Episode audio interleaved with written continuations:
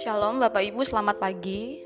Puji Tuhan kita bersyukur hari ini Tuhan memberikan kita kembali hari yang baru. Kita masih boleh bernafas, kita masih kuat, sehat, semua karena pertolongan Tuhan. Dan pagi ini Bapak Ibu Saudara sekalian kita akan kembali merenungkan firman Tuhan, tapi sebelum itu mari kita berdoa. Bapak kami bersyukur buat kebaikan-Mu dalam hidup kami. Terima kasih Tuhan sudah menolong kami dalam peristirahatan kami sepanjang malam. Pagi ini kami boleh bangun dengan tubuh kuat, sehat, diberkati dan saat ini kami akan merenungkan firman-Mu. Berkati firman-Mu, berkati kami semua sehingga kami dapat memahami apa yang menjadi firman atau renungan yang akan kami dengarkan pada hari ini. Dalam nama Yesus kami berdoa. Haleluya. Amin. Nah, puji Tuhan Bapak Ibu Saudara, uh, renungan kita pada pagi hari ini sudah sampai pada kitab 2 Tawarik pasalnya yang ke-26. Nah, kita bersyukur Bapak Ibu Saudara bahwa kita sudah sampai uh, dalam pasal ini di mana dalam pasal ini menceritakan tentang kisah seorang raja yang bernama Uzia. Nah, pada waktu umurnya 16 tahun, Uzia ini diangkat dia diangkat menjadi seorang raja menggantikan ayahnya yang bernama Amaziah. Ya, dia masih muda dan dia diangkat menjadi seorang raja. Dan Raja Usia ini saudara-saudara dia memerintah cukup lama di Yehuda yakni selama 52 tahun. Nah, Bapak Ibu bisa melihat dalam ayat 4 sampai 5, Alkitab menuliskan bahwa Raja Usia melakukan apa yang benar di mata Tuhan, tepat seperti yang dilakukan Amazia ayahnya. Ia mencari Allah selama hidup Sakaria yang mengajarnya supaya takut akan Allah dan selama ia mencari Tuhan, Allah membuat segala usahanya berhasil. Nah, saudara-saudara, Raja Usia ini diberkati dalam pemerintahannya karena ia mencari Tuhan. Nah, sayangnya, saudara-saudara, dia tidak lagi mencari Tuhan selama hidupnya, hanya ketika Zakaria masih hidup untuk mengajarinya takut akan Allah.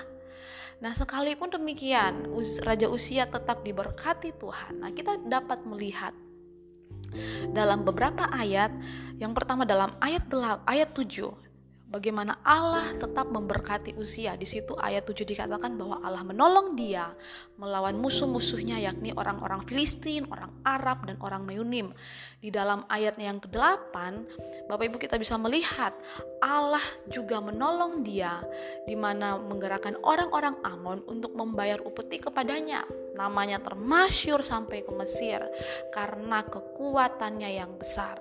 Di dalam ayat 9 sampai 10 di sana dia mendirikan menara yang kuat dan menggali banyak sumur. Ia memiliki banyak ternak dan pengerja.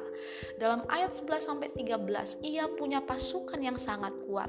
Dalam ayat 14 sampai 15, Uzia adalah seorang ahli dalam menciptakan senjata baru dan perlengkapan perang yang unggul dibandingkan bangsa lain. Wah, kita lihat bagaimana Allah masih menyertai dia segala hal yang dia miliki serta segala hal yang dia capai saudara-saudara ini membuktikan bahwa ia adalah seorang raja yang diberkati Tuhan.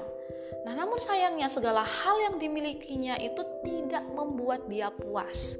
Dia juga mau mengambil alih pekerjaan para imam Allah karena merasa dia bisa melakukan segalanya. Dan pada akhirnya saudara-saudara dia berubah setia kepada Tuhan. Dia memasuki bait Tuhan untuk membakar ukupan di atas misbah pembakaran. Nah, Imam Asaria kemudian yang mengikutinya dari belakang bersama dengan eh, uh, 80 imam lainnya menegur Raja Usia. Raja uh, kemudian Ahazaya berkata, "Hai Uzia, engkau tidak berhak membakar ukupan kepada Tuhan. Hanyalah imam-imam keturunan Harun yang telah dikuduskan yang berhak membakar ukupan. Keluarlah dari tempat kudus ini karena engkau telah berubah setia." Engkau tidak akan memperoleh kehormatan dari Tuhan Allah karena hal ini. Nah, saudara-saudara, ketika Raja Uzia mendengar hal itu, dia menjadi sangat marah. Ketika amarahnya meluap kepada para imam, nah timbullah penyakit kusta pada dahinya yang berasal dari Tuhan. Para imam pun mengusirnya dari bait Allah. Raja Uzia sakit kusta sampai pada hari kematiannya. Seperti orang kusta lainnya, dia diasingkan di rumah pengasingan. Kemudian Yotam anaknya yang menjalankan pemerintahan di tanah Yehuda. Nah, saudara-saudara dari kisah ini kita bisa belajar bahwa yang pertama Allah memberkati orang-orang yang mencari Dia. Ketika Raja Usia dia hidup mencari Allah, Allah memberkati segala apa yang dia kerjakan. Nah, saudara-saudara, demikian juga dalam hidup kita bahwa ketika kita hidup selalu mencari Allah, maka Allah akan memberkati hidup kita. Dengan hidup mencari Allah ini menandakan sebuah pembuktian bahwa kita sungguh-sungguh bergantung kepada Allah. Saudara-saudara, kalau ingin mendapatkan mendapatkan sesuatu yang kita inginkan, yang harus kita beli, tentu itu kita bayar dengan uang dan kita berusaha uh, sedemikian rupa kita mencari uang untuk kita membeli barang yang kita sukai. Jadi untuk membeli barang yang kita sukai, kita akan bekerja sehingga kita mendapatkan upah. Di dalam kekristenan, saudara-saudara, ketika kita mencari Allah dengan sungguh-sungguh, maka kita juga akan mendapatkan upah. Di dalam Ibrani pasal 11 ayat 6, di sana berkata bahwa Allah memberi upah kepada orang yang sungguh-sungguh mencari Dia. Bapak Ibu Saudara, jika di dalam dunia sekuler saja seorang atasan begitu menghargai uh, bawahannya yang bekerja dengan sungguh-sungguh dan kemudian memberi upah dan kadangkala orang yang kerjanya maksimal dan uh, menghasilkan keuntungan yang berkali lipat biasanya diberikan bonus. Nah, apalagi Bapak Ibu Saudara, Bapak kita di surga dia adalah Allah yang akan menghargai setiap orang-orang yang bersungguh-sungguh mencari Dia. Allah akan menghargai orang-orang yang hatinya mencari Dia, dan Ia akan memberikan upah kepada setiap orang yang mencari Dia. Kenapa, Bapak Ibu Saudara? Karena Allah senang memberikan penghargaan atau memberikan upah kepada orang yang berkorban bagi Dia. Jadi Bapak Ibu Saudara sekalian, mari kita terus mencari Allah. Bukan hanya saat kita mengalami situasi sulit saja, bukan hanya saat kita butuh jawaban dari masalah yang kita hadapi, baru kita datang kepada Tuhan dan kita mencari-cari Allah bukan saudara-saudara, tetapi di dalam segala situasi, biarlah kita menjadi orang yang selalu mencari Allah. Ketika kita bangun pagi, yang kita cari duluan adalah Allah. Kita berkomunikasi dengan Allah, kita berdoa kepada Allah, kita mengucap syukur kepada Allah oleh karena kebaikannya. Ketika kita akan bekerja, yang kita cari terlebih dahulu adalah Allah. Kita berdoa kepada Allah, meminta Allah menyertai setiap pekerjaan kita. Ketika kita mau istirahat, kita mencari Allah terlebih dahulu. Itu tandanya bahwa kita bersyukur atas segala penyertaan Allah sepanjang hari sehingga malam hari kita boleh bisa beristirahat dengan keadaan tubuh yang tidak kekurangan satu apa pun. Nah, itu yang pertama Saudara-saudara bahwa biarlah hidup kita menjadi orang-orang yang senantiasa mencari Allah sebab Allah memberkati orang-orang yang mencari dia. Kemudian yang kedua, dari kisah usia kita belajar bahwa jangan pernah sombong dengan semua apa yang kita miliki. Jangan membanggakan setiap pencapaian kita. Sebab semua itu berasal daripada Tuhan. Bapak Ibu Saudara sekalian, kadangkala ketika kita mencapai satu kesuksesan besar, ketika kita mencapai sebuah keberhasilan, nah hal itu kadangkala menguji hati kita. Apakah nanti dengan keberhasilan kita itu kita akan menonjolkan siapa diri kita atau kita mau menonjolkan Allah yang telah member memberkati kita dengan segala hikmat dan kemampuan sehingga kita menjadi orang yang berhasil.